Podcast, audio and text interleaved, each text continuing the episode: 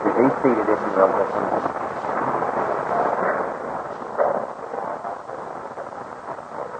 Good evening, friends. I'm happy to be here tonight to greet you again in the name of our lovely risen Lord, who is in the glory of His resurrection and His presence tonight to bless us. So happy to be here and to have this privilege. My son just said a few moments ago while standing in the room while we were waiting to come in, when he started singing Only Believe, he looked around at me and I was praying. He looked up and he said, "Daddy, how many times has I called you to the platform?" Thousands across the world in all different kinds of languages.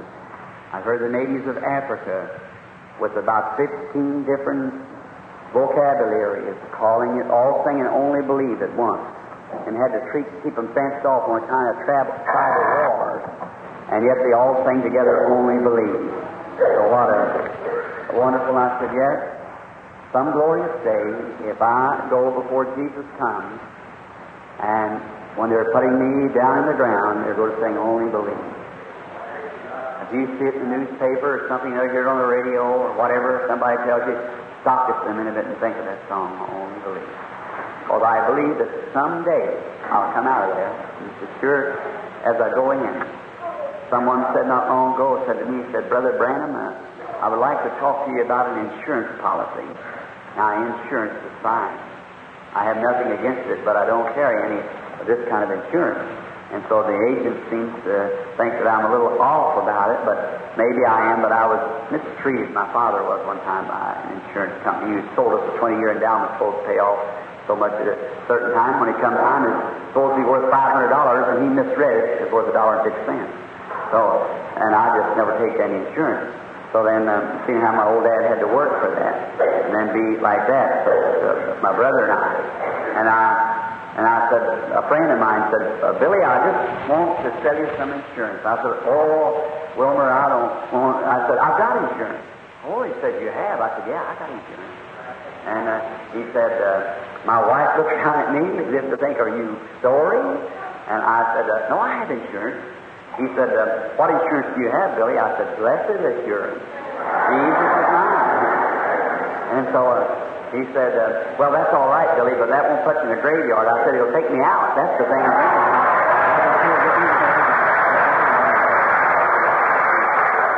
I'm not worried about getting in there, it's getting out. So I'd rather have one to take me in there instead, or take me out of there instead of one to put me in there. The blessed assurance that Jesus is mine. Oh, what a foretaste of glory divine. Heir of salvation, purchase of God, born of His Spirit and washed in His blood. What a beautiful thing that is. Well, now, tonight I promise, by the grace of God, I'm going to let you out early. I don't preach by notes. I don't premeditate anything you're going to say. And it's just inspiration, and just as I see it, I just say it. And as long as it keeps coming, I just keep talking. So I just don't know any better. And so I ought to have mercy on those that were going to work on things. My brothers and sisters, I certainly feel ashamed of keeping you that long, and I don't mean to do it. But I just love you, and I think you're a very fine listening audience, and it's a pleasure for any minister to preach to an audience like we've had here each night. And I appreciate that. Now, I'm not saying that complimentary. I'm saying that because it's the truth. And if it wasn't the truth, then I wouldn't say nothing at all. So just go ahead. But I think I'd rather give you a little rosebud now than a whole wreath after you're dead, you see. So it's best to do it right now. And it's been a pleasure. I've been a little nervous because... since I've been up here, and I haven't been able to carry my text and so forth, and to minister like I should. I have started something. My meetings has always been at low ebb for a long time. I've seen it. So I asked the Father to help me, and I've seen the dropping down in my mail, dropped from 1,500 letters a day down to about 15 letters a day, because no one could put their finger on me. I was gone somewhere and waiting for the Lord told me for a move before it ever moved, and it wasn't an act of faith then, it was just simply just waiting.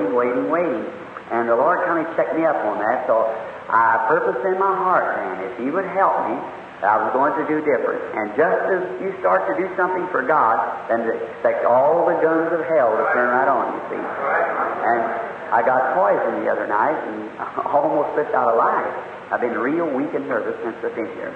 But the Lord has been good to me. I feel better and kind of coming out of it now. I've just been eating soft food or something because it upset me all through. I was just poisoned, broke out all over my body and everything. And I just trusted Him, and He's seen me through. And I desire your prayers that He will continue. Not that I deserve to live, but because of the gospel is what I want to live for. And when that time comes, I want to try to do everything that I can and put all my life in. And from henceforth, I bypassed brethren. My secretary called me and he said, "Billy, it's not fair to the people. So you got a ministry. There's 400 major cities in America calling you right now, right here on my desk." And said, "Besides, for near every nation under the heavens is calling. And here you are, I'll slip in, slip out, and turn to this one and that one, just to make arrangements and just bypass around. Nobody knows where to catch you. See? You're out in the woods or done somewhere, gone here, something like that. So won't you settle yourself down and go on?" So I prayed over it, and the Lord let me know that was right. So He started right off, and I pray that God will help me, give me strength, and I'm depending on you for your prayer for me. I hear some handkerchiefs here to be prayed over. And tonight, I tried to give to preaching, if I could, just for a little bit, just a little text to talk to you, to get you better acquainted with the ministry. Tomorrow morning is a Christian businessman's breakfast. And I think ministers, wives, and what more is invited. Anybody that wants to come is invited. And many of you, brethren, perhaps are members of this fine organization of the Christian businessman. They have been very kind to me. I've spoke for them everywhere. And they have been very kind. Stephen Sakarian, their president, and minor organ vice president, and many of the others, and Tommy Nicholson, the editor of their paper. And I'm always happy to get to help them because it's in the line. Myself, when I was a Baptist and come to you full gospel people, the first thing each denomination wanted to come and join their ranks. I wouldn't do that. Because if you do what little influence I have, it throws it to one denomination. I've tried to stand right in the breach and say we're brethren. All of us, we're brethren. And I like to see a united effort for all churches for the Lord Jesus Christ. Amen. And now that's my motive, is to keep that way. And just stand in the breach and don't join any certain denomination. Just stay in between so we can be brothers and not have any different feelings and say, well, now he's a Presbyterian or he's a Baptist or Pentecostal. I'm just your brother. That's all. And so your denominations are fine. They're dandy. I love them, every one. But they're not what takes you to heaven. Christ is what takes you to heaven. Your faith in Christ. So now, on these handkerchiefs, the greatest ministry that the Lord has given me almost is on handkerchiefs. Oh, I could spend hours just on telling about it. And we send out thousands of those a month all over the world. And I'm glad to see that you believe the Bible.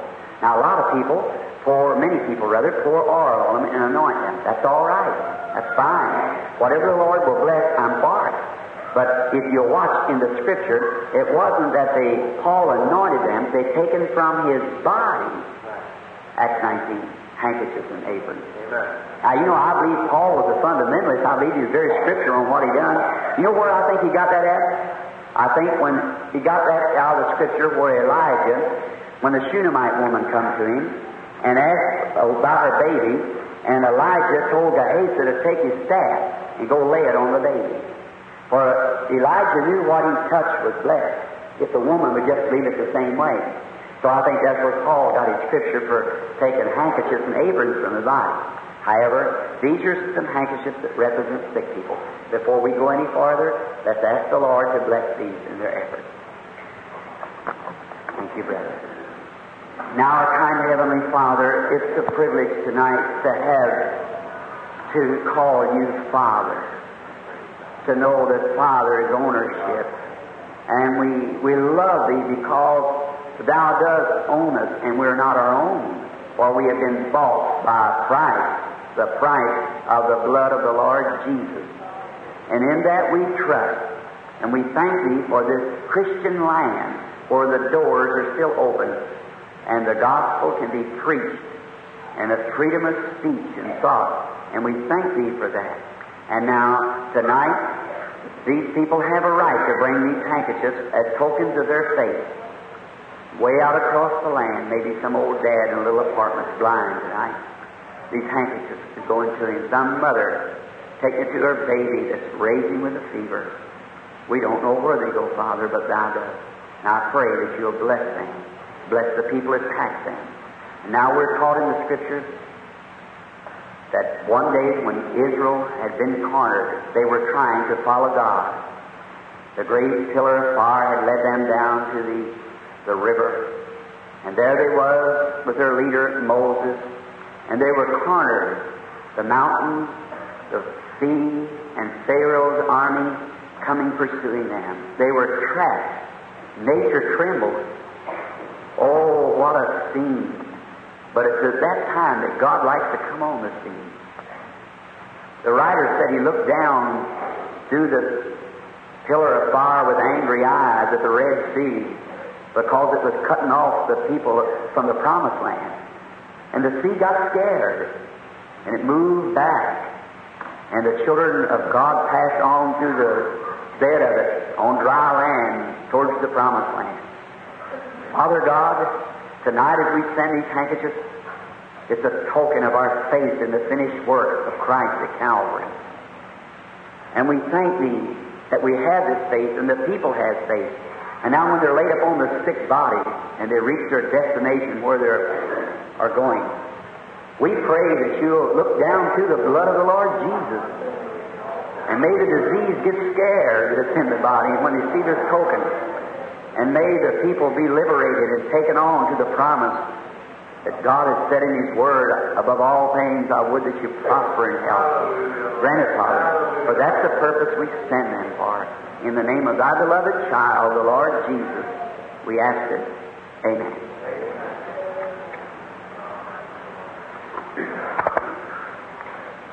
In the reading of the blessed Word of the Lord Jesus tonight, I just love to read His Word. And Sunday afternoon I have a special message, if the Lord permits, as I want to speak Sunday afternoon over at the Music Academy on why doesn't people keep the Holy Spirit? See, what happens? And why don't they receive it? And what kind of time do they have receiving it? And bring out your unsaved ones for Sunday afternoon. It'll be a regular gospel message for Sunday afternoon, and Sunday night's the closing of this part of the campaign. I think Brother Hutchins is going on. And now, ministering brethren, you are here, and if you will, I am hoping someday to return. Now, Brother Hutchins, the reason I'm here in this one church is because Brother Hutchins is a bosom friend of mine, and he's tried for years to get me to come here. And I come not because that I'm pushing someone else off, but just for love for Brother Hutchins. And I hope that someday you, my brethren, and you, the people of the churches, that your pastor may not could be here tonight or any time, give them my love and regards and let them know that someday I hope to return in a great union meeting where we can have, this is just the introduction. And on Sunday, if you will, brethren, announce it in your church on Sunday afternoon. So usually we close our service on Sunday night. And so at the churches, you go back when you're to their places in the big campaign. But this Sunday afternoon, if you don't have a program, bring your sinner friends and bring them out to the meeting, if you will. I'd be very glad for you to come. We'll do all we can to lead them to Christ. Now, and tomorrow morning's breakfast, all of you come, because I want to introduce to the businessman a little drama that leans towards the meeting in Christ. I want you to. Or Christ in the meeting, rather, and if you can come. Now, in the book of St. Matthew, and the 24th verse of the 12th chapter, I wish to read this for a way of text. And the Queen of the South shall rise up in the day of judgment with this generation, and shall condemn it. For she came from the uttermost parts of the earth to hear the wisdom of Solomon. And behold, greater than Solomon is here. And may the Lord add His blessings to the reading of His Word. Now, how many love the Word? Do you love it with all your heart? Oh, that's why our faith is anchored in the Word of God.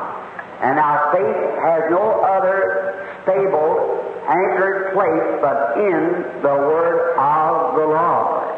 And I'm so glad. See, faith can't find a resting place on the imaginary minds of man's self-made theologists. It's got to have its resting place in the eternal rock of God's Word. There it anchors because God said so. He said, heavens and earth will pass away, but my word shall never fail. So we can be assured that His word never fails. Now, we're going to speak about gifts tonight, and that's the reason I took tonight, and for this purpose, that we could kind of explain and take my time watching the clock and take my time and explain to you what I think gifts are. Now, the first place, the Bible says that gifts and callings are without repentance. It's something that God, by sovereign grace, puts into the church.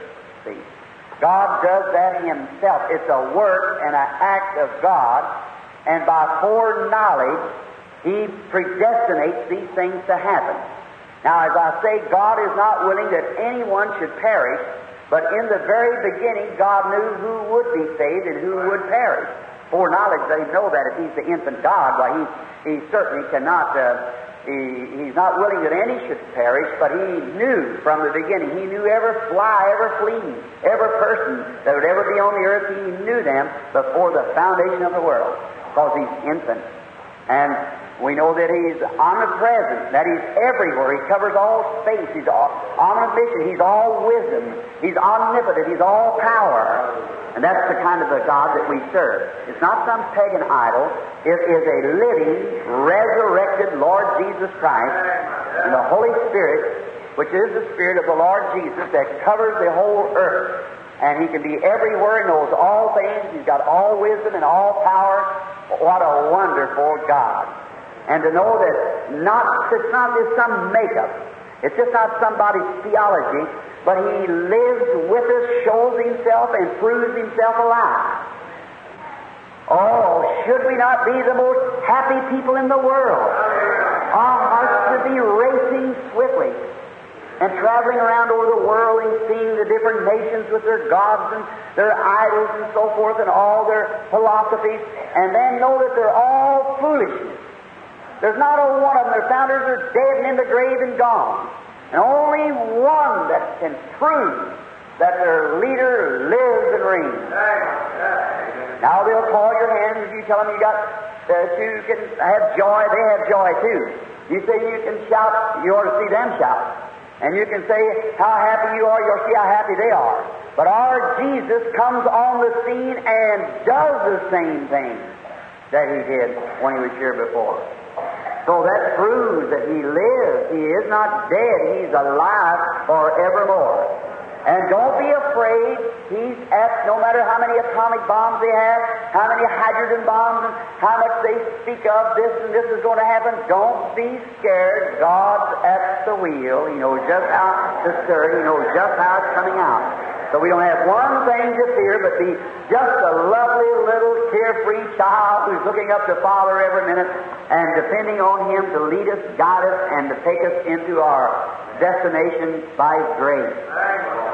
And by loving Him that way, you wouldn't do nothing to harm Him, while if you do anything to harm Him, well, all through the night your hot tears would run down your cheeks in repentance, because you wouldn't hurt Father for nothing.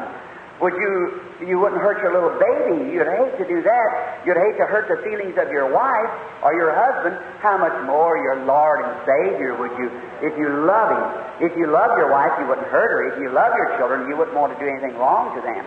And how about your Heavenly Father?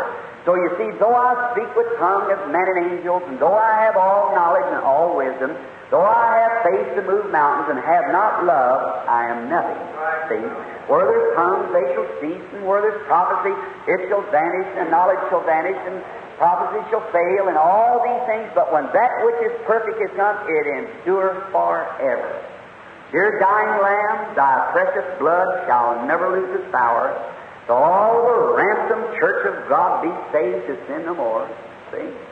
Ever since by faith I saw that stream, Thy flowing wounds supplied, redeeming love has been my theme and shall be till I die. That's my theme is love.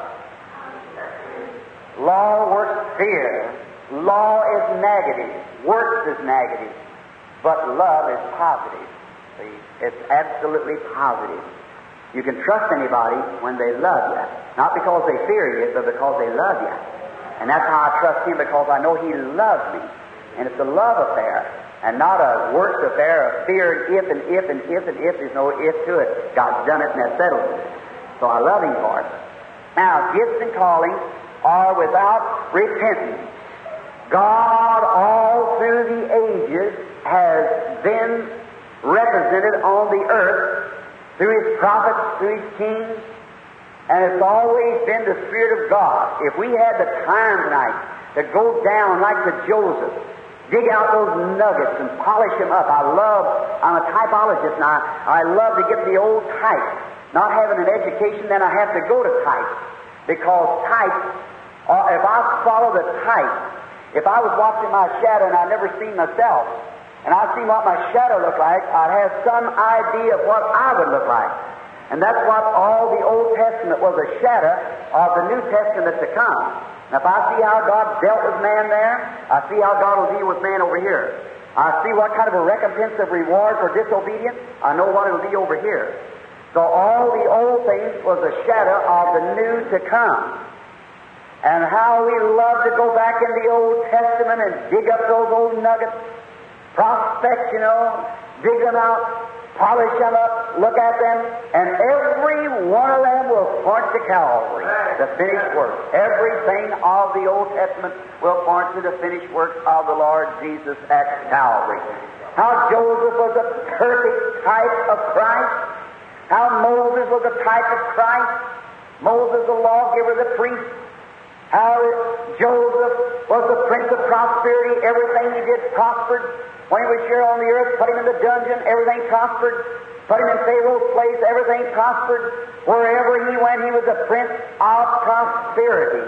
And when he comes again in his glory, the desert shall blossom as a rose, and we'll have no more deserts, and everything will prosper in the great millennium when the prince of prosperity arrives. How wonderful. Notice how that Joseph was loved of his fathers, hated of his brethren, sold for almost 30 pieces of silver, thrown into a ditch to be dead, taken up, and set at the right hand of the greatest commercial city in the world. No man could come to Pharaoh only through Joseph. Jesus sold for 30 pieces of silver by his brethren, and was taken up, setting at the right hand of God, and no man can come to the Father except by the Son. And when Joseph went forth, there was a proclamation sign. Runners went before, saying, "Bow the knee, Joseph is coming." Oh, every knee shall bow, and every tongue shall confess the Lord Jesus Christ. Whether you do it now or your works go on before you, whatever it is, someday you've got to bow the knee to the Lord Jesus Christ. Amen. Notice it. How beautiful. How that in Moses, the lawgiver, how that he was both a priest and lawgiver, and how he led the people. That was God in Joseph. That was God in Moses. Look at David, when he was dethroned and rejected in his city, and he climbed right up the Mount of Olives, and rejected by his own son, and his people had turned him down. And as he went up the hill, he went up weeping, looking back over Jerusalem weeping. What was it? It was the Spirit of Christ in him. When the Son of David came, some 800 years later, he sat on the same hill, rejected of his own, and went over Jerusalem and said, "Jerusalem, Jerusalem, how oft would I have covered you as a hen covers her chick, and you would not." All the Old Testament, just the foreshadow of the New Testament, the things to come. Someone was speaking, I was in Africa not long ago, and they have a very funny It's a toughest thing in America even on baptism. They baptized three different times. One group of them baptized three times forward, the other baptized three times backwards. And one they baptized, one for the Father, one for the Son, and one for the Holy Ghost. And when they do it, they simply bring their creed into a pagan creed. There's no such thing. See? And then, when that upsets the Jew, he says, which one of them is your God? Is God the Father your God, or is God the Son, or is God the Holy Ghost? Anyone that knows God and knows his Bible knows that those three are one. Not three gods, one God, manifested in three persons. And otherwise, so that the one maybe who doesn't understand too well would know, it's three offices of the self-same God. God the Father was in a form of light. No man could touch him. He come right down, condensing, and come into the Son. It was God the Son, the same God. My Father is in me. It's Him that doeth the work. God was in Christ, reconciling the world to Himself. Oh, I came from God, said Christ, and I go back to God. He did. It's God all along, only three offices, the fatherhood, sonship, the Holy Ghost dispensation. It's all the self-same God. Jesus said that day, you'll know that I am the Father in me, and I in you, and you in me. It's God in us, coming first into a virgin body, virgin born, to make a way for the shedding of the blood, to reconcile many brethren back to Himself. God represented in human flesh. You see it? Here. That was God in David. That was God in Joseph. That was God in Daniel. It was God was in a measure. It was God in a measure. But when He came into Christ, He became in the fullness of His being. In Him dwelt the fullness of the Godhead bodily. All the Spirit of God dwelt in Him. It's like this. Now, and as He goes out, one will fuss with the other. Did you speak with tongues? Or did you prophesy? Now, there's where the people get these gifts all mixed up. See? One will say, because you don't do this, you haven't got it. Or you don't do this, you haven't got it. Now, you're wrong on that. God is like a great diamond. Listen, so you can really understand this. God is like a great diamond, and each diamond has a chip. The diamond has chip plates. This big master diamond, and lay it in the light. Great rays of light shines off from it, and those are God's messengers, gifts. All of it comes back to the self-same God. The gifts of healing, the gifts of preaching, the gifts of prophesying, all the spiritual gifts of the body are just rays or reflections off of the self-same God. See the big diamond? For to one is given knowledge, to another wisdom, to another gifts of healing, to another gifts of prophecy, but all by the self-same Spirit, the great diamond. And the big rays of light that we see shoot this way and shoot that way all declare one thing. There is a God that lives and reigns. Amen. And as long as you see those things in operation, know that God still is the same yesterday, today, and forever. If I could go out, I used to preach at the Baptist Church at Milltown, Indiana, and I'd come home at night. There used to be an old nightingale set out there, and he would sing. I noticed on a stormy night, he didn't sing as much as he did on a moonlight night. So I began to study of the nightingale, and I come to find out that he looks up towards the heavens, and he watches. And as long as he can see a star, he sings, because he knows somewhere the sun is shining. Oh, my! What a lesson we can learn by that. And as long as you can see the Spirit of God operating through one of these little rays of light, there's a God that still lives and reigns. That's right. The nightingale would throw his head up and sing to the top of his voice when he could see one star, because he has to watch the star to sing by. And no wonder then it brings us joy. Oh, it's a well bubbling up. When I was game warden in Indiana, I used to go to a certain place and drink. It was a spring, just bubbled all the time. I thought it was the happiest spring I ever seen in my life. It was constantly bubble, bubble, bubble, bubble. So one day I sat down to the side of that spring, and I said, I would like to speak to you, Mr. Spring. Every time that I come by here, you're so happy, jumping, bubbling, carrying on the way you do. I said, maybe it's because that the animals, the deer, comes by and drinks from you. What makes you happy? No, he can talk and say no.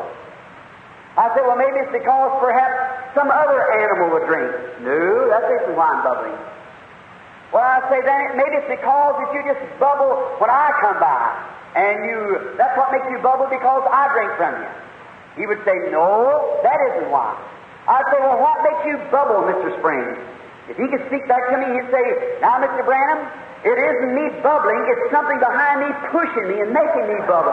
So I think that's the way it is with the church that's born again of the Spirit of God.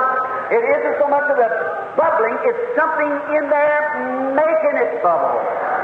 Bubbling off the everlasting life fountain of the water of life, freshly coming every day from the inexhaustible fountain of life, which is Christ Jesus, who were planted in Him through the baptism of the Spirit. Amen. Now, we have the Spirit by these gifts, by potions. But Christ had it without measure.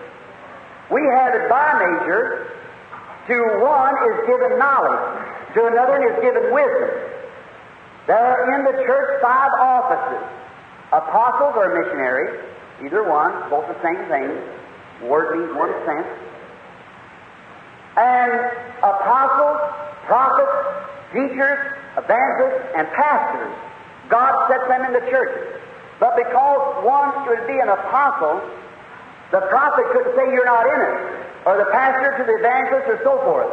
But they're all little lines of God that's put into the church for the perfecting of the saints. And in every local body is 9 spiritual gifts in 1 Corinthians 12.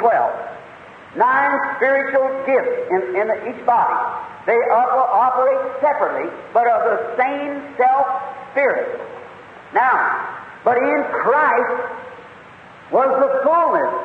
Now, if you see a man here prophesying and another a pastor, one evangelist and another a teacher, now you can't say you're not in it, because it's just one of them rays off of God. It all points right back to God, that big master diamond. Don't forget that. And now, if the Methodist is having a revival, and they're getting souls saved, and you're a Baptist, don't say they haven't got any light over there, because their light is the same as you are. See? It's all a light from God's big master, diamond, the Spirit, the Holy Spirit, working, getting souls saved, and ready for the coming of the Lord.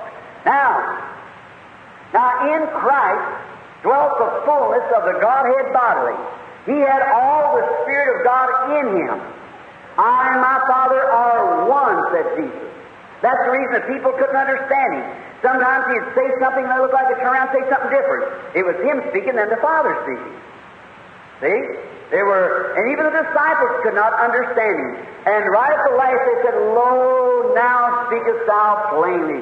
Now we believe by this that you know all things, no man needs to teach you. Jesus said, do you now believe? After all that time, they couldn't get this. Why? If sometimes it'd say this and then say that. It was Him and the Father speaking. Now, notice closely. Now, God dwelling in Christ used His voice to speak by. Jesus said in His miracle, Verily, verily, I say unto you, the Son can do nothing in Himself, but what He sees the Father doing, that doeth the Son likewise. Is that right? St. John 5:19. Then He did not do nothing within Himself. No prophet ever did anything within himself, until first God showed what to do. What a mistake Moses made when he went out without the vision of God. and smote down the Egyptians, thought he'd liberate them with his hands because he thought he had a lot of faith and could do it because he was called for the job. No matter how much you're called for the job, God has to do the leading.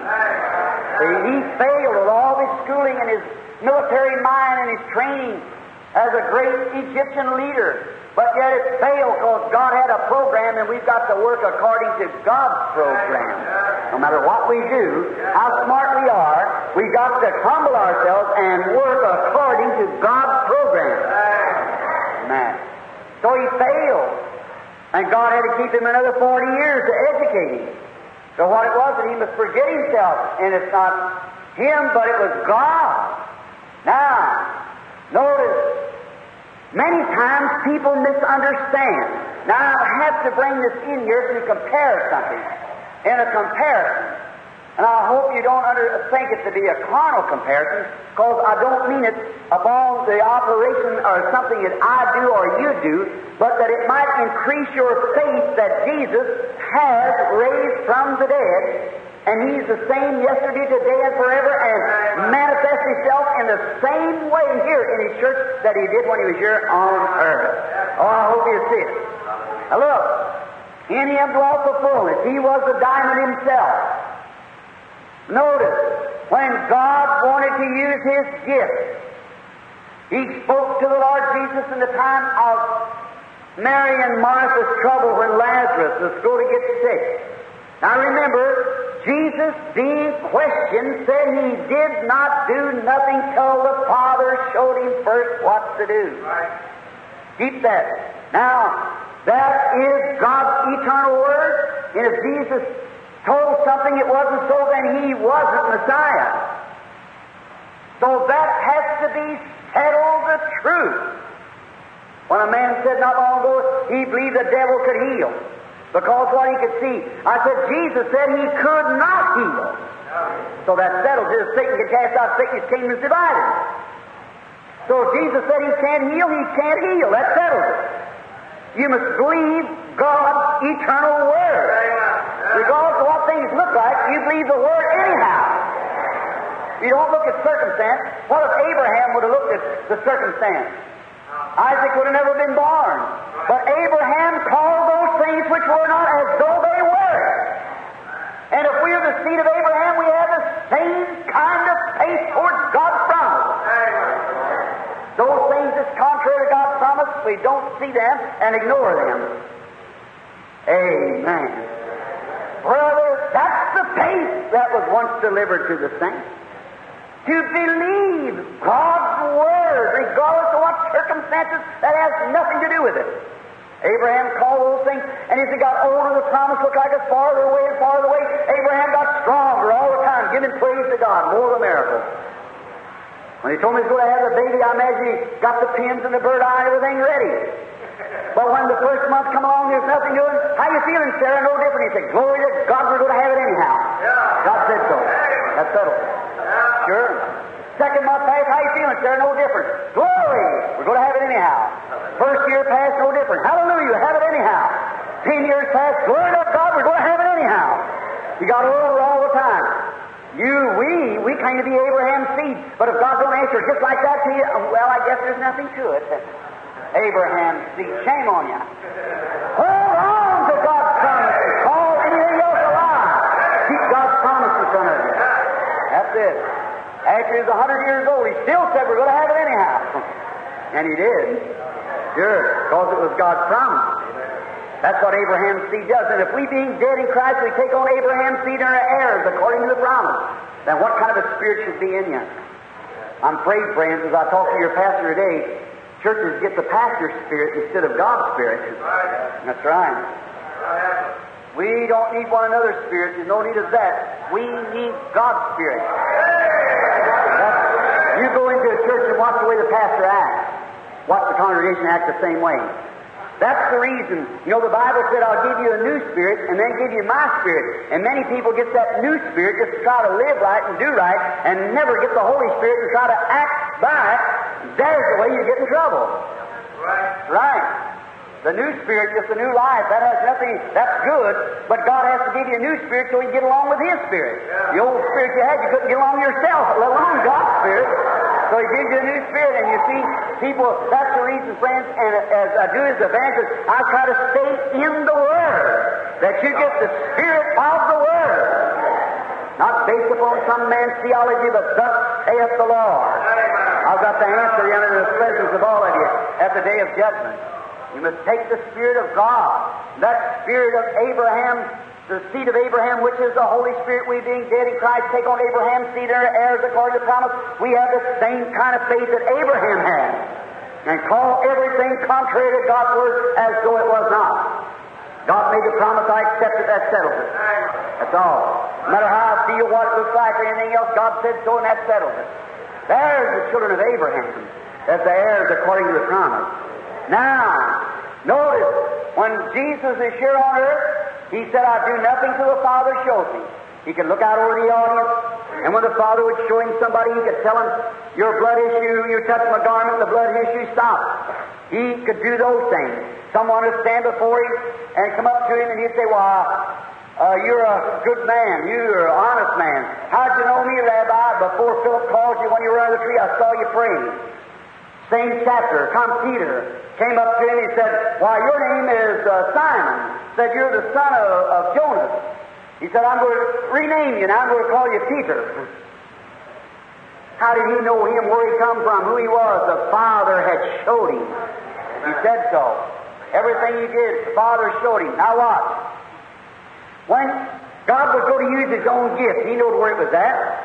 Christ was God's gift. Now, I'm talking of Jesus, the body, the Son now. And when He wanted to use His own gift, He called him away from Lazarus. And they sent to say, come over and pray for Lazarus. People that had come out of their great Orthodox church to follow what was so-called a fanatic, a holy roller. That's exactly what he was called. And all the early Christians was called heretics. That's crazy. See? So they were all called out, and they come out of the church to follow Him, and He lived with them. And then, when they sent for Him to come pray for the loved one that was sick to death, He refused to come. What would you do to your pastor? Oh, I'll go join the Methodists. That's what I'll do. If the Methodist does that, I'll go back to the Presbyterian. That's the reason. If you've got a good man of God and he's God's servant, stay with him. But if he is a servant of God, get rid of him and get somebody that is. That's the only way to do it. And have faith in your pastor. That's true. And you'll see the miracles of God happen if you've got faith in Him. But He can only help you as you have faith in Him. Now, Lazarus was dying. They sent again. Jesus just moved on. Why? He knew what was going to happen. Then when the fulfilling of days that the Father had showed Him, which He said, I do nothing until He shows me, and then when He seen that days was accomplished, He turned and said to His disciples, our friend Lazarus sleepeth. Well, they thought He was taking rest. Well, He does well. Said He talked in their language. He said, he's dead. And for your sake, I'm glad I wasn't there. Because they would be persuading him to pray for him and do the very thing that God had told him not to do. See? God said, you wait now over here until he's dead and in the grave 4 days, and then come back and then raise him up from the dead. And Jesus had to leave and obey the Father. Now, you believe that? The Bible said he did nothing until the Father showed him. Here's what he was doing. This, and he's seen then. After the days of the conflict, he noticed he'd have stayed there. They'd have been kept saying, oh, Jesus, you mean to say that you're going to let your buddy die like that? The doctors just turned him down to... Historians said he died with hemorrhages of the lungs and so forth. So if he died, oh, you're going to let your friend die? And you mean you won't even pray for him? Nope, ain't going to pray for him. See, he said, I'm glad for your sake that I wasn't there, but I go with him. Watch him come into the grave. When he come up to the grave, he said, Father, I thank thee, thou hast heard me already. But for these who stand by, I saith. He knew what was going to happen. Him and the Father talked it over. He had showed him, because he said he did nothing until the Father showed him. He said, I pray, just for an example, for these that stand by, I said it. Then he said, Lazarus, come forth. And a man had been dead 4 days, stood on his feet and lived again. Amen. A woman said to me not long ago, some year or two ago, she said, Reverend Branham, she said, you brag too much on Jesus. I said, oh, no. No. She said, yes, you do. Said, you brag too much on Jesus. Said, you try to make him deity. I said, he was deity. He said, if I prove to you he wasn't nothing but a man by the Bible, will you believe it? I said, if the Bible says so. Well, she said, I'll prove it. She said in St. John, the 11th chapter, when he went down to the grave of Lazarus, the Bible said he wept. Well, I said, what's that got to do with it? Well, she said, he couldn't have been deity and cried. I said, you fail to see who you are. He was both God and man. That was a man weeping. But when he stood to the side of the grave, straightened his little figure up, he was the only man that ever could say, I am the resurrection and life. He that believeth in me, though he were dead, yet shall he live. And whosoever liveth and believeth in me shall never die. Said that to Martha. Believest thou this? She said, yea, Lord, I believe that you're the Son of God that was to come into the world. Think of that instant. She had a right to upbraid him. But when she heard, now Martha had been kind of dilatory, but she showed herself there what she's really made of. She run right out to him, past all the critics, and she run and fell down before him. Now, if it had been us today, she said, Pastor, I want to tell you something. Why did you leave us in this kind of shape? Now, my poor brother went up there dead 4 days. See, that's the reason God can't do nothing.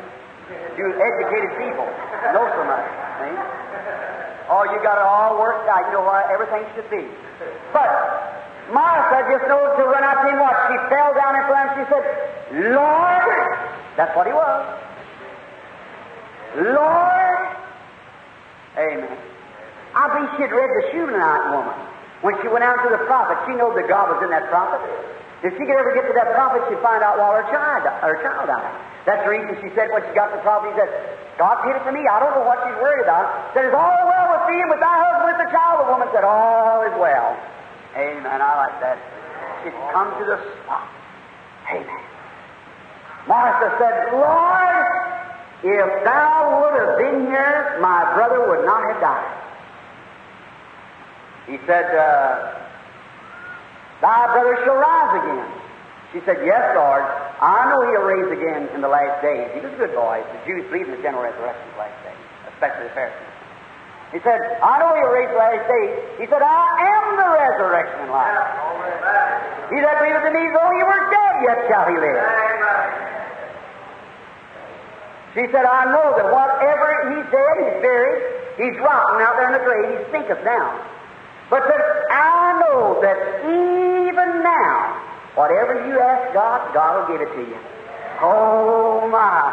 Something has to take place. Even now, Lord. Hallelujah. Even now. Though he's dead. Though he's in the grave. Though he's thinking. But I know that you're just exactly what you said you were. There's a penitent soul before the Creator.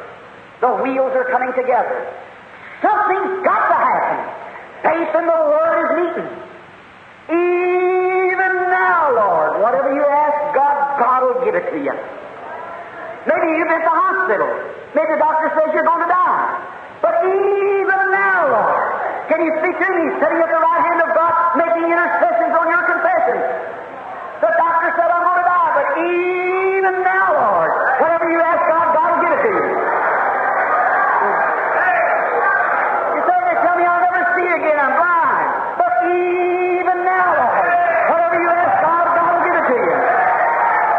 He's a high priest of your confession, sitting at the right hand of God, making intercessions on what you profess.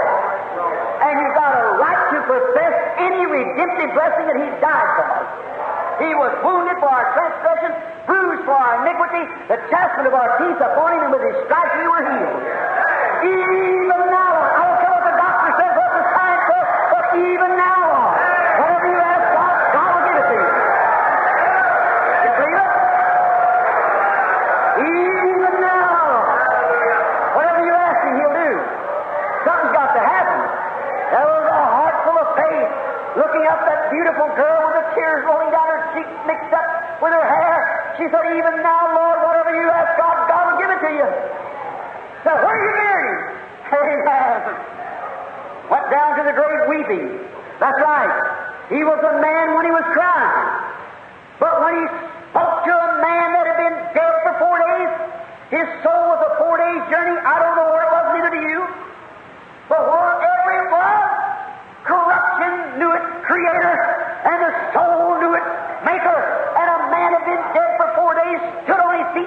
against, that was more than a man. That was the divine God of heaven speaking to his son. He was a man when he come down off the mountain hungry, looking over a tree to find something to eat. He was a man hungry. But when he took 5 biscuits and 2 pieces of fish and fed 5,000, that was more than a man. That was God speaking to that man. He was a master diamond. He was a man when he laid out on the ship that night with virtue out of his and healing and preaching through the day until the 10,000 devils of the sea swore they'd drown him.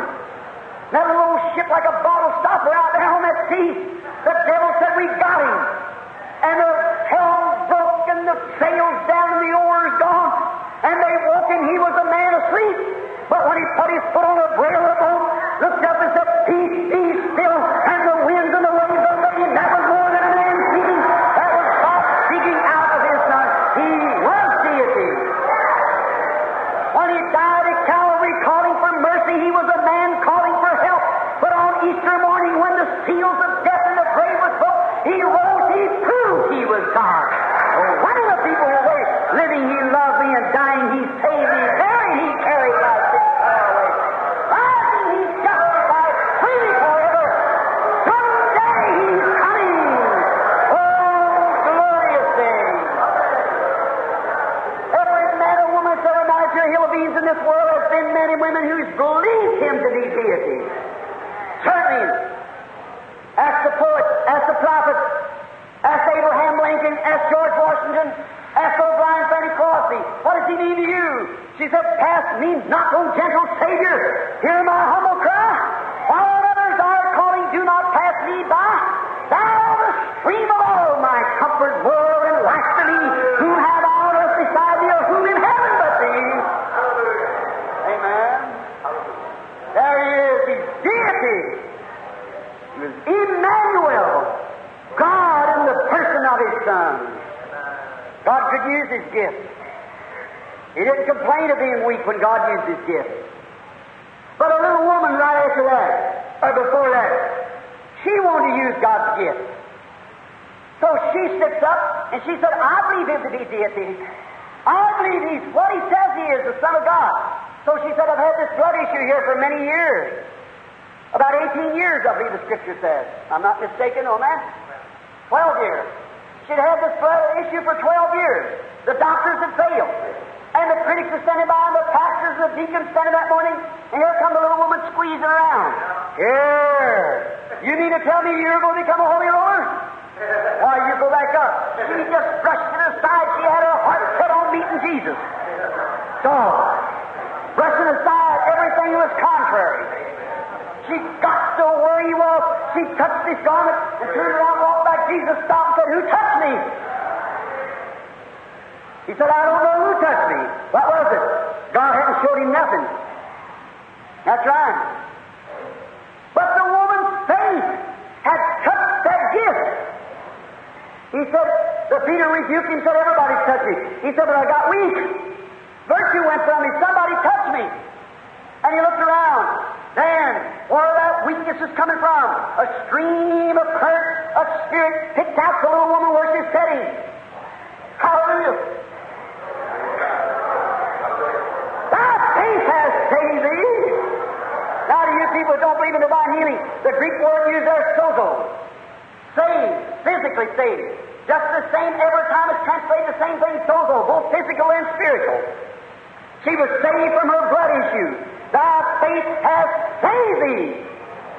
What was it? The woman, with her faith, had contacted God through the Son of God and had drawn from the Son of God her desire. That was the woman using God's gift. On the platform when God solemnly gives a vision. Now, he said that in that instance, he said that I got weak. But how much greater miracle was it when God used his gift? Here it is. It's like when we were boys, we used to go to the carnival, or a circus it was. And say, for instance, I was a little taller than you, and there's a hole up here. We could peep through it. You couldn't see it, yet you were stronger than me. God makes us different ways. And maybe I could stand on my tiptoes and grab a hold of the top of the fence and pull up real hard. I'm answering some questions now that you're asking. Brother Branham, how is it that these things happen? How can you say to this one out here, Now, it's Scripture, you know, Jesus did the same thing. It's not me, it's Him. And if you didn't have the faith to reach and get it, it'll never happen.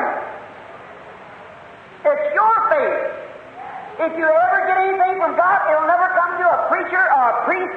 It'll come to your individual faith in the finished works of Jesus Christ at Calvary.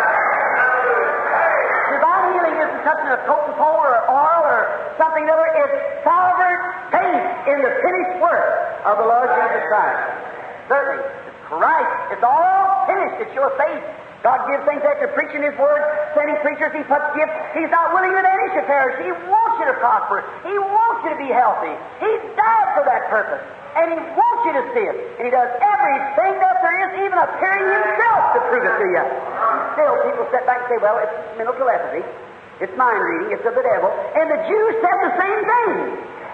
When they seen it done, they said, well, the woman at the well, He told her sins. Or sin that she's doing when he told Philip down there that he saw Nathaniel under the tree before he come over there, the Jews said he's Beelzebub. Yeah. Jesus said, I'll forgive you, but when the Holy Ghost is coming and does that, you speak a word against that, it'll never be forgiven you.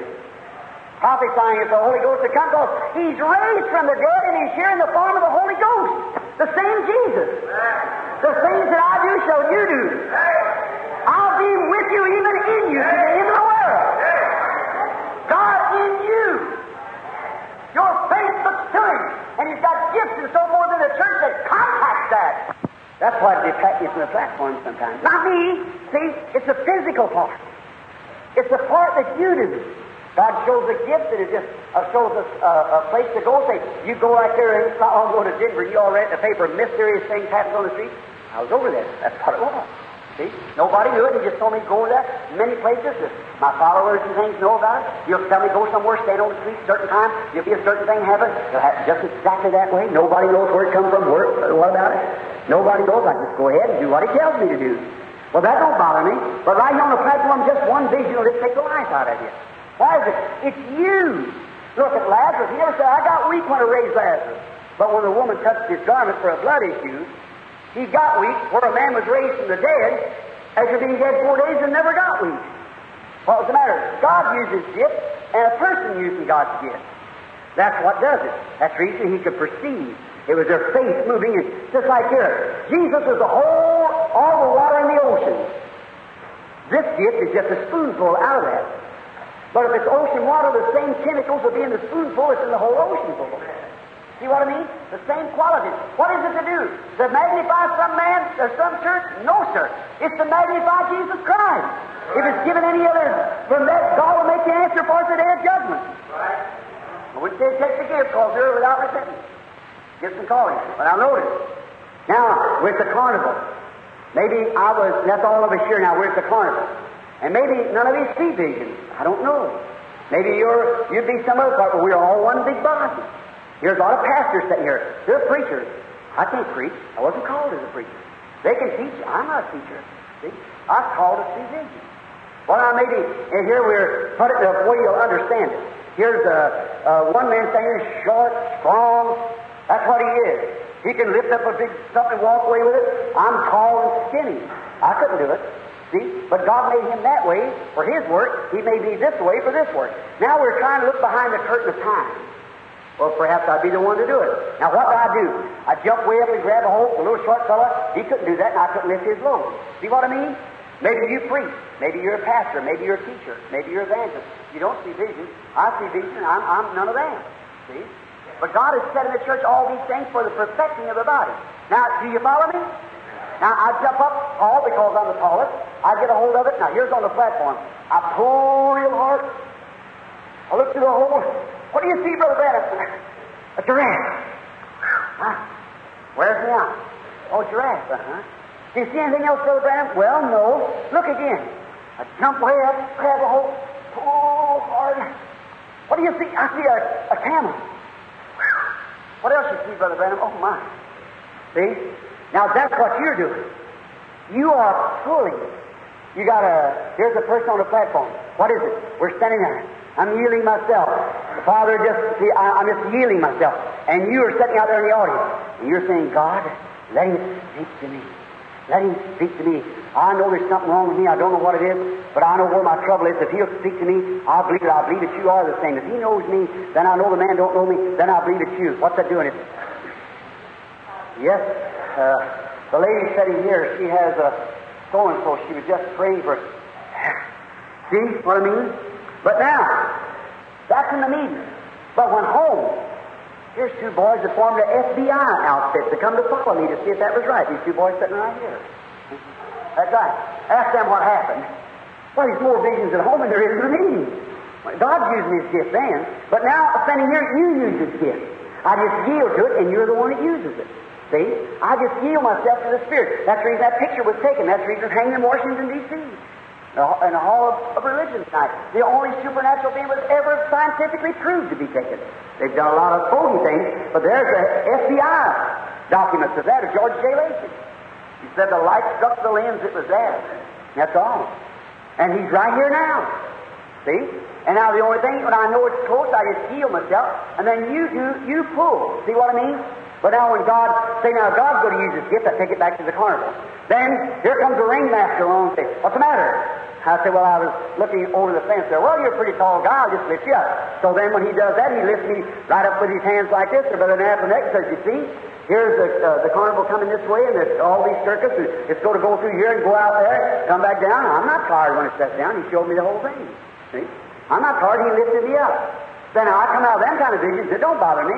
But when you go to pulling, you're pulling from the string. See what I mean? Do you understand me now? Now that's what the woman done. Reason he felt weak, the woman pulled from God the things that she wanted from Christ. Now quickly, we're going right to the point. Gifts and calling set in the church are to magnify and to make a people ready. Now, I'm coming to my text. I went way around it, but just about 5 minutes now in the text. Now listen real closely. Now, God gave a gift in the time of Solomon. And Solomon had a gift of wisdom. He was smart by wisdom of God. Not of his own, but of God. He asked God for that, and God gave that to him. And if any gift of God will be recognized to be the truth. And everybody going around was finding out what this was and talk coming about it. And old Solomon. You read 2 Chronicles, the 9th chapter when you go home. And then way down in Sheba, the queen, a wonderful woman, listen close now, everybody perhaps come by was telling her, you should go up to Palestine, the great God of heaven. Now she was a pagan. Well, the great God of heaven has blessed the man and given him a gift. And his name's Solomon. You should see the power of this gift of the God of Israel. So many people telling her, you know, faith cometh by what? Hearing. Everybody come by, a traveler passed by through Sheba, she should hear of, oh, we've come to Palestine. It's great. God has given a great gift up there. It kept on to the queen and said, you know what? I believe I'll go see for myself. There's the way to do it. Don't stand up and say, I don't believe it. See what her name is tonight? Immortal. She's saved. For her actions. What? Towards God's gift. That's the reason Martha got her brother restored back to life. Her faith and action towards God's gift. That was the way the woman got her blood issue healed. Her faith towards God's gift. And the Queen of Sheba, she said, now it may be wrong, but all this, if it is the truth what I hear, it must be marvelous. So I'll go. Do you realize what that woman had to do? She was probably at least 3 months in the desert. A woman. Not with an air-conditioned room, but sitting on a camel. You realize what a sacrifice? And tonight we can hear of God's gift and won't walk across the street. No wonder she'll raise up and condemn this generation. But she wanted to know. It was worth more than life to her. Not only that, but she took riches and gifts to give to it if it was so. Now, this little woman set out with all these riches, spices and talents of gold and everything, to give to the cause of God if it was so. She didn't know it was so. She just heard it. So faith cometh by hearing. So she goes to the meeting to find out. Look what they had to risk. In them days, and deserts was full of Ishmaelites and robbers. Well, they would tell others, guard down and take all that gold and stuff. But if you're really seeking God, God will see that you get there. See? There you are. If you're sincere, she was. She said, I want to see for myself. So here she goes, on the little caravan, night after night, day after day, the calls of the desert, the moans of the camel, the complaints of the servant, the hot, blistering sun, it's a direct rays of that Arabian sun down in there, and that sun in Africa will just burn you up. And she riding along, a queen. All the risk. She didn't care how long it took her. She wanted to see for herself. Oh, if people of the nations, when they hear that God has did anything, if they would just come and be sincere and see for yourself. You get it? Now, as she comes, she came to Solomon. She didn't come just to stay one night. She was going to see the thing through. That's the way they do it. Stay with it. She was going to test it and examine it. So finally come her turn. And when she stood before Solomon, he revealed to her everything that was in her heart. Hallelujah. God's gifts always works right. Solomon told her the things that was in her heart according to the book of the Bible. Told her every question that was in her heart. God working through His gifts. And when the queen got ready to return, what did she say? When she gave all these gifts to Solomon, she said, the things that I heard about was right and even greater than I ever heard. She said, blessed be the God of Solomon, who is giving all this wisdom and these things. And Jesus, because she did that, being a pagan, and come and was reconciled to God by seeing the gift of God work perfectly, become a believer in God, Jesus said, you bunch of educated, church-going hypocrites, He said, she'll raise up in the day of judgment and condemn you, because she come from the uttermost parts of the known world at that day to see the wisdom of Solomon, and yet I say unto you that are greater than Solomon is here. I say to you tonight, brother and sister, that in the day of judgment, the Queen of Sheba will condemn the United States of America. She'll condemn the so-called Christian world. Because God can do something miraculous, and the so-called churchgoer will stand off on his side, and because of personal praises of man or dignity of man-made, self-made things that they have, they'll criticize the Holy Spirit and the workings of the Holy Ghost. Amen. And call it fanaticism. Yeah. And try to oust it out. And the very words before the Congress today is to stop such meetings as this. Right. Here's the only thing I can say about it. And I say it as a servant of God. I say this, that it's nothing in the world but unadulterated jealousy. That's right. When Peter, James, and John had received power, Jesus gave them power to heal the sick, to cast out devils, to raise the dead. I can show you where God gives that power to the church, and you that don't believe in divine healing or miracles, show me where He took it away from the church. But when they receive this, the church today isn't needing power. It's needing faith to operate what power it has.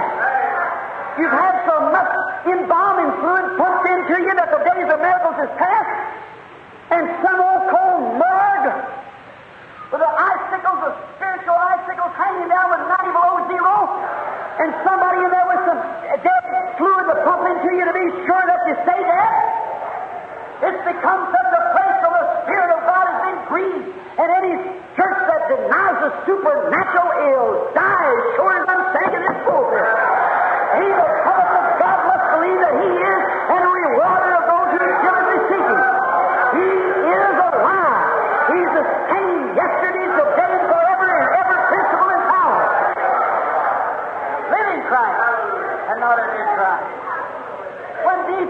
miracles, have received that power. Look at it. He just raising man. Or they thought they were dignified. And they go right out a few days later and find themselves helpless before epileptic. They could not pass the devil out. And Jesus come along, and he said to them, "Oh, you faithless generation, how long will I suffer you? Bring him here." Oh, brother, when he come before that real jewel, he cast the devil out of him. And the disciples come to him and said, "Lord, did you take your power back?"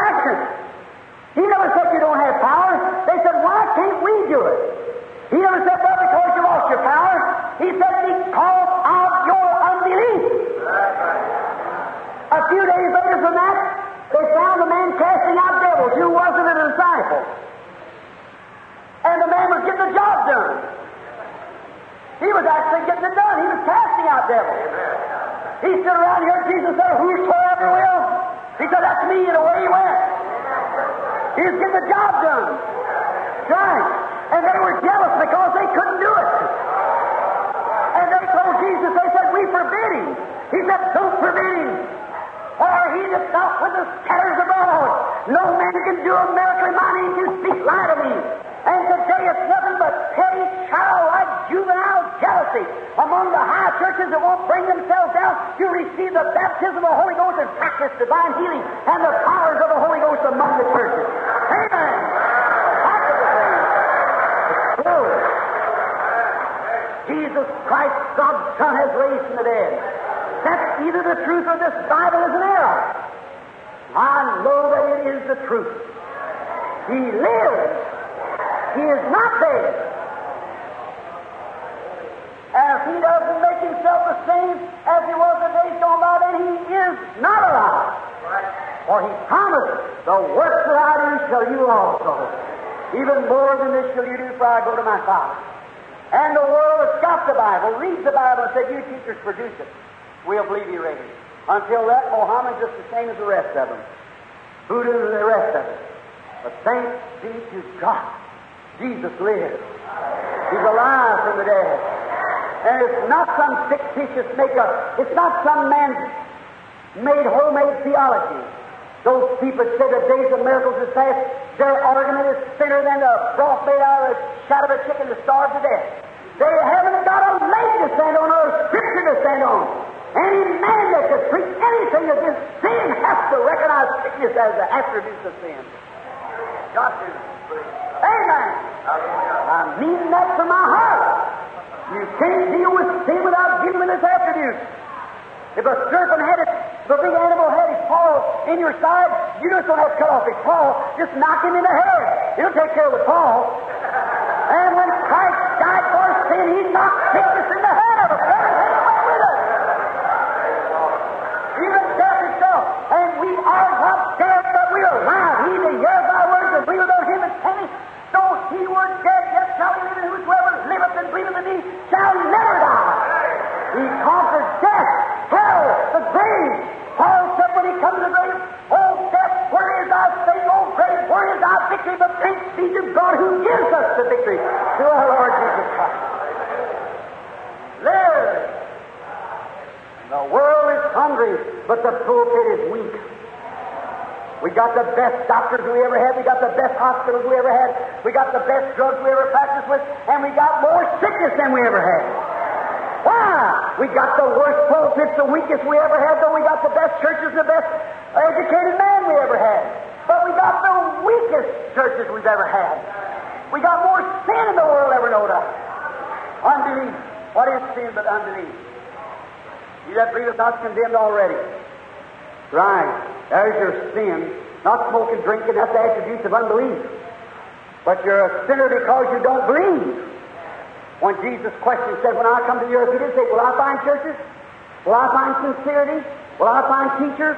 Will I find them preaching the Bible? Will I find them doing this?" He said, "Will I find any faith?" You got the power, you need faith. Positionally know where you are in Christ, then yield yourself. Hallelujah. Don't think I'm crazy.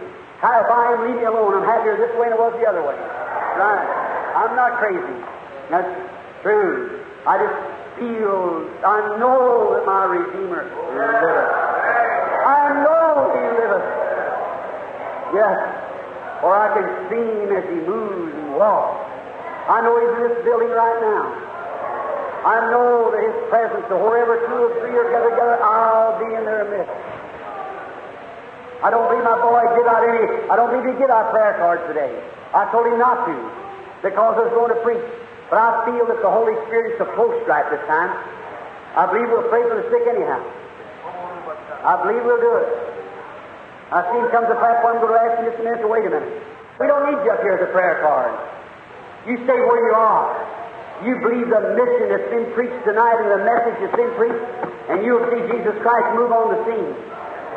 Don't need prayer cards. When the anointing of the Holy Ghost is present, He's there to heal. He's there to give whatever's given. Right. Listen, one time when He was preaching down on Jesus went going over to on His road after the resurrection. Two people were going over on their road over to another place called Emmaus.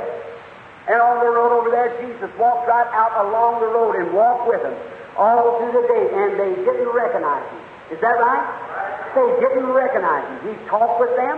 And many of you people that went to church, and Jesus has helped you many times, but you didn't recognize it. He's helped you, He's blessed you, He's saved you from trouble, and you don't recognize it. Then when He got them into one room where He could gather with them and shut the door, He's done something just a little different from what a man could do.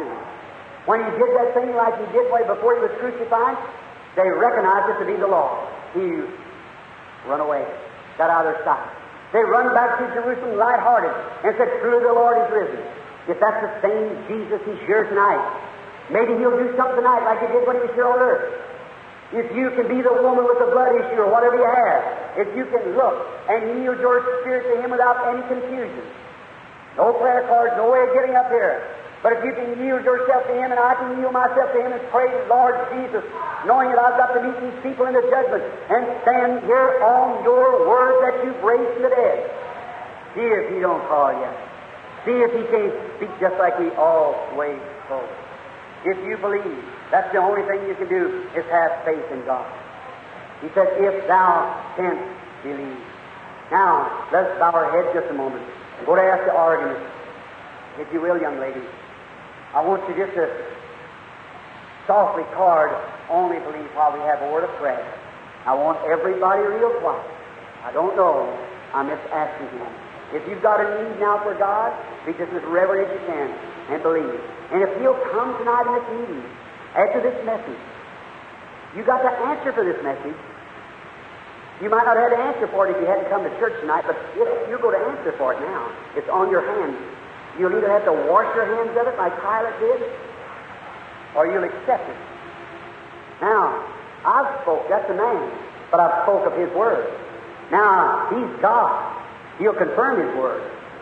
He's being God. Now, Heavenly Father, Thou who knowest all things, that Your word might be fulfilled. Here's a strange audience. I know none of them. But Thou dost know them. And You who could sit there by the side of the well, the woman comes to You. You talked to her a few minutes. You told her, said, "Go get your husband." She said, "I don't have any husband." You said, "You got five."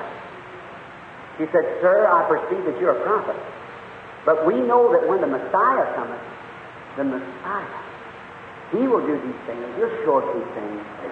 And you said unto her, "I'm He." If that was the sign of Messiah then, it's the sign of Messiah today that He's the same yesterday, today, and forever. We realize that, Lord. When the staunch, straight Jew come named Nathaniel, and you told him who he was, told him where he come from, he said, "Rabbi, Thou art the Son of God. You're the King of Israel." But the unbelievers, many of them very religious, said, "That's Beelzebub. He's a fortune teller." And you said, "If you call the Holy Ghost that, it'll never be forgiven in the world of the world to come." You said, "These things that I do shall you also." You know where the feast that had the corn in its mouth. You were two mules of standing hitched where two ways parted. Oh, God, you know just as the Father showed you. And you said, "The things that I do, and in the same manner, by the same God, of course, it'll be done to the end of the world. Yet a little while, and the world, the unbeliever, will see Me no more. Yet ye shall see Me, For I, personal pronoun, God, He said, I'll be with you to the end of the world. I'll be in you. Doing the same work, carrying on your ministry. You said, I am the vine, you are the branches. Now yield yourself and bear fruit, and I'll purge you that you might bear more fruit. And Father, I yield myself to Thee now, under the mighty hand of the Holy Ghost, and ask that You'll help me and bless me, that I might show forth Thy resurrection to this people, and that we'll praise Thee in Christ Jesus' name we ask it. Amen. While you may raise your head, I want you to be reverent and pray. Well, I know His presence is here. Now your audience, you're from me. The reason I say this way, I've got to wait for Him. And when He anoints, if He strikes to you, then I just ask you if you have a desire for God in your heart. If Jesus Christ has raised from the dead and standing here in His power, and you're out there in need, like the woman was that touched His garment, can you? Now you say, well, Brother Graham, if I come up and touch it, no, that'd be touching me. That would do no good. But you want to touch Him. How do you touch Him? The Bible said that He's a high priest right now, the right hand of the Father, making intercession. He's a high priest that can be touched by the feeling of our infirmity. Is that right? If you have an infirmity, pray to Him and ask and find out if God won't give you the touch and let you touch Him. If you just believe.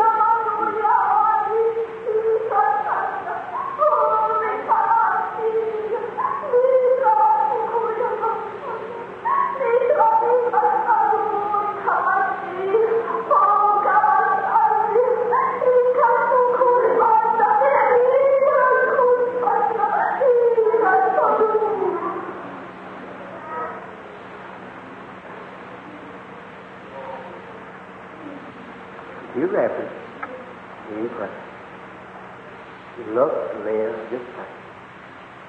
You're a total stranger to me.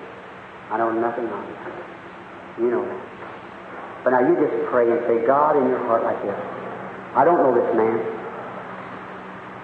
and he don't know me, but You know my desire, You know my heart. And I want You to be merciful to me.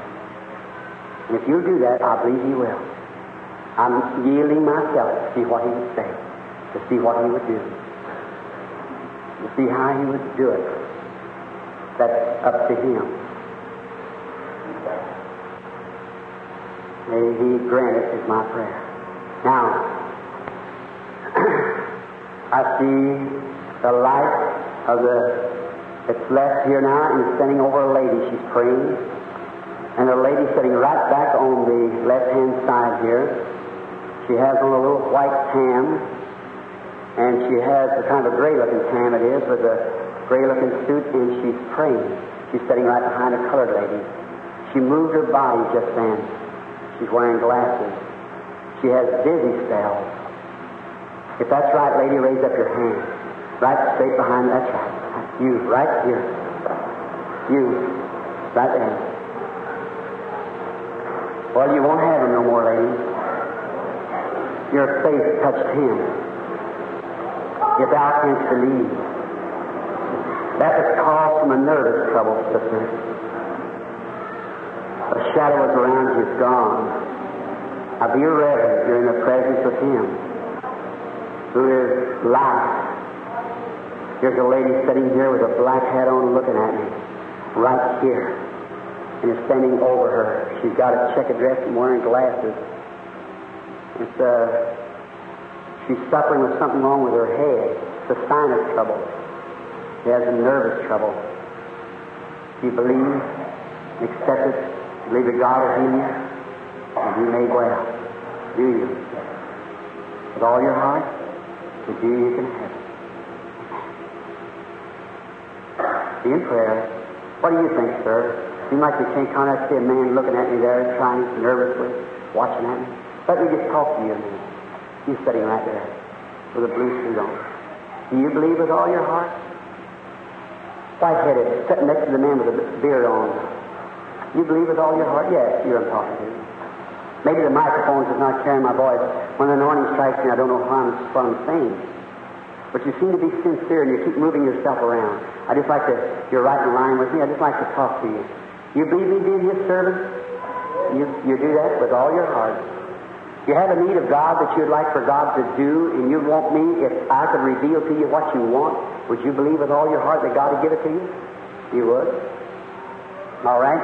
You look this away, and don't look at your brother, but look at Christ. And He would heal you of that rheumatism that you have, wouldn't He? You have rheumatism, don't you? Yes, sir. And you have a bursitis also, don't you? That's right. Right. You got someone else you're praying for too, haven't you? That's a wife. She isn't here, but she's in an automobile accident and got hurt. Her legs and her body was hurt, and she's all shook up. That's thus saith the Lord. That's true, isn't it? Raise your hand if that's true. You believe you're raised from the dead? Say, heal you, sir, I couldn't. See, but it's Him. He is the healer. I'm not the... Don't be weary, little mother, putting your hand up like this. Don't get scared, and you with your hand like this. Just believe. You know God can heal your heart trouble and make you well. You believe that? You had heart trouble, didn't you? The little lady with the blue dress on, got her hair combed back. You had a nervous heart, kind of a blocked heart. When you laid down at night time, fainting, it smothered you. Wasn't that right? If that's right, raise up your hand. All right? Now you can go home and be well. Your faith touches His garment. Are you believing with all of it? Somebody over this way believes. Somebody over in this section. Hard to get to the balcony. But just believe. I see a little girl sitting with her head down. Sitting right here.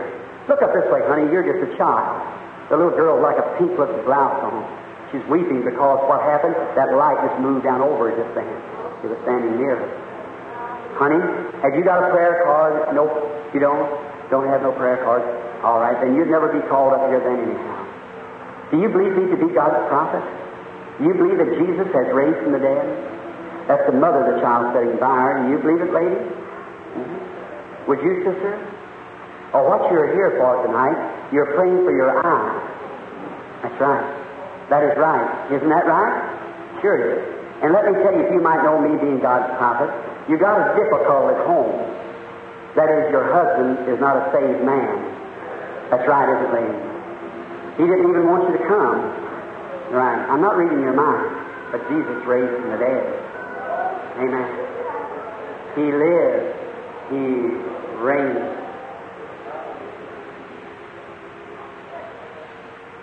Lady right behind her, the colored lady there. You have a stomach trouble, don't you, lady? That's right.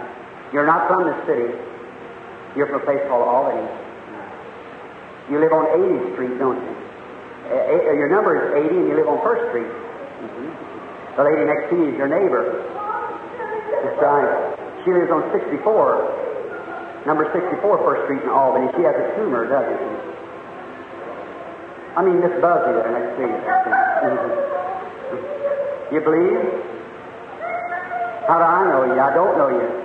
No more than Jesus knows Peter, but he knew he was. All right. Margie, you can be healed too if you believe with all your heart. Shocks you because I know you? It's not me that knows you, it's the Heavenly Father that knows you. You believe now with all your heart? You accept your healing? Will you believe all over the building at this time? Is that the thing He did when He was here on earth? That is Him here with you. It's Him. Do you believe now? Then believe.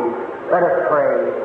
Our Heavenly Father, may all superstitions leave the people. The devil tries to keep them in darkness, and truly they're designed to be the seed of Abraham. And I ask that You'll go send away this evil, or give me the spirit of power. Satan, I wish to speak to you. You see you're exposed. Your time is nearly over. Oh, to your condemnation at that day. I stand here as God's servant. You're not afraid of me, but you are of Him. But I represent Him in His death, burial, and resurrection. These people represent Him. And you've got your demons all people. And you think you can hold them, but you're just a bluff. You're stripped of every privilege you have. You have no legal right. Jesus stripped you of every power you had at Calvary. And you're nothing but a bluff, and you ain't bluffing.